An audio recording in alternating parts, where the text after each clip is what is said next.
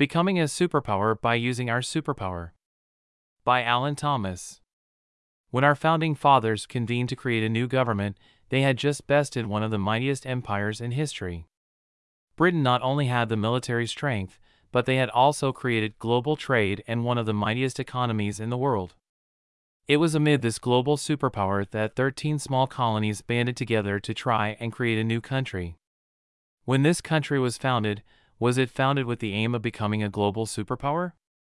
Or was it a superpower within an audacious ideal that life, liberty, and the pursuit of happiness are at the forefront of success? How did this country rise to such prominence so quickly? And what should our goals be for the future? Even a brief reading of the Federalist Papers shows how deeply the Founding Fathers drew upon the history of the world's governments and the ancient republics. From bantering around the idea of the executive branch being made into a consul to borrowing the relatively new idea of English common law, the founders had no problem borrowing from ideas that worked and ideas that did not. The backbone of our nation was an ideal they did not borrow, the idea that our natural rights should be protected from and by the government. Through the process of essentially cutting and pasting concepts from other governing nations and institutions and weaving those concepts into the most audacious ideal of individual liberty, the founders created a government meant to stand the test of time. By using these ancient and current political, economic, and military superpowers as a guide and sometimes a warning, America was destined to eventually become a superpower.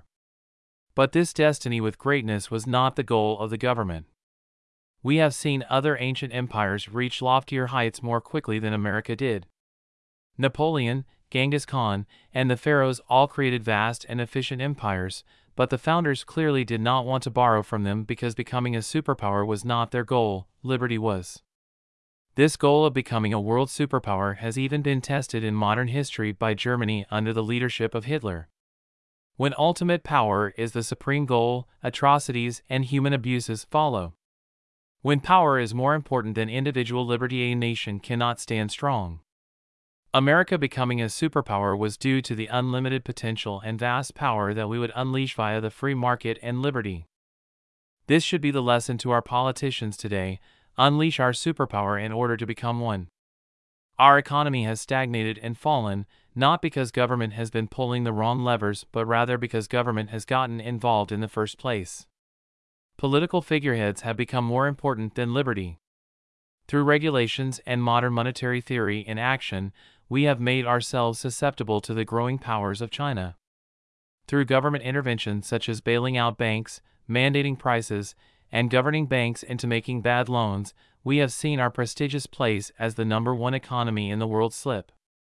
The way to regain this is through liberty, not through the goal of being an economic superpower. There is also the danger of being a military superpower for the sake of having the power across the world.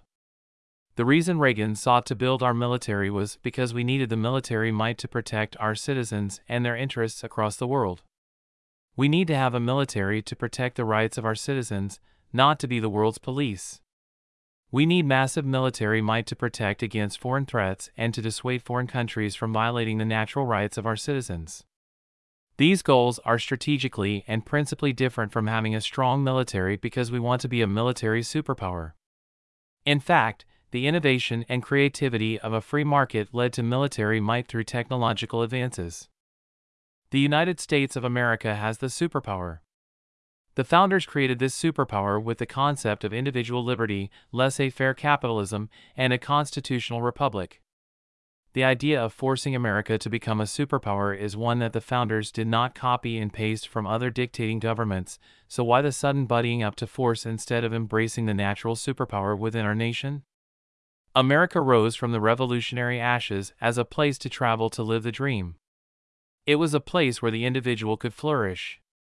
Today, our nation seems to be falling, images of Our Lady Liberty drowning used as memes. In these daunting times, I beg us to unite through our superpower, not with the desire to become one. As the wise Uncle Ben told Spider Man, with great power comes great responsibility.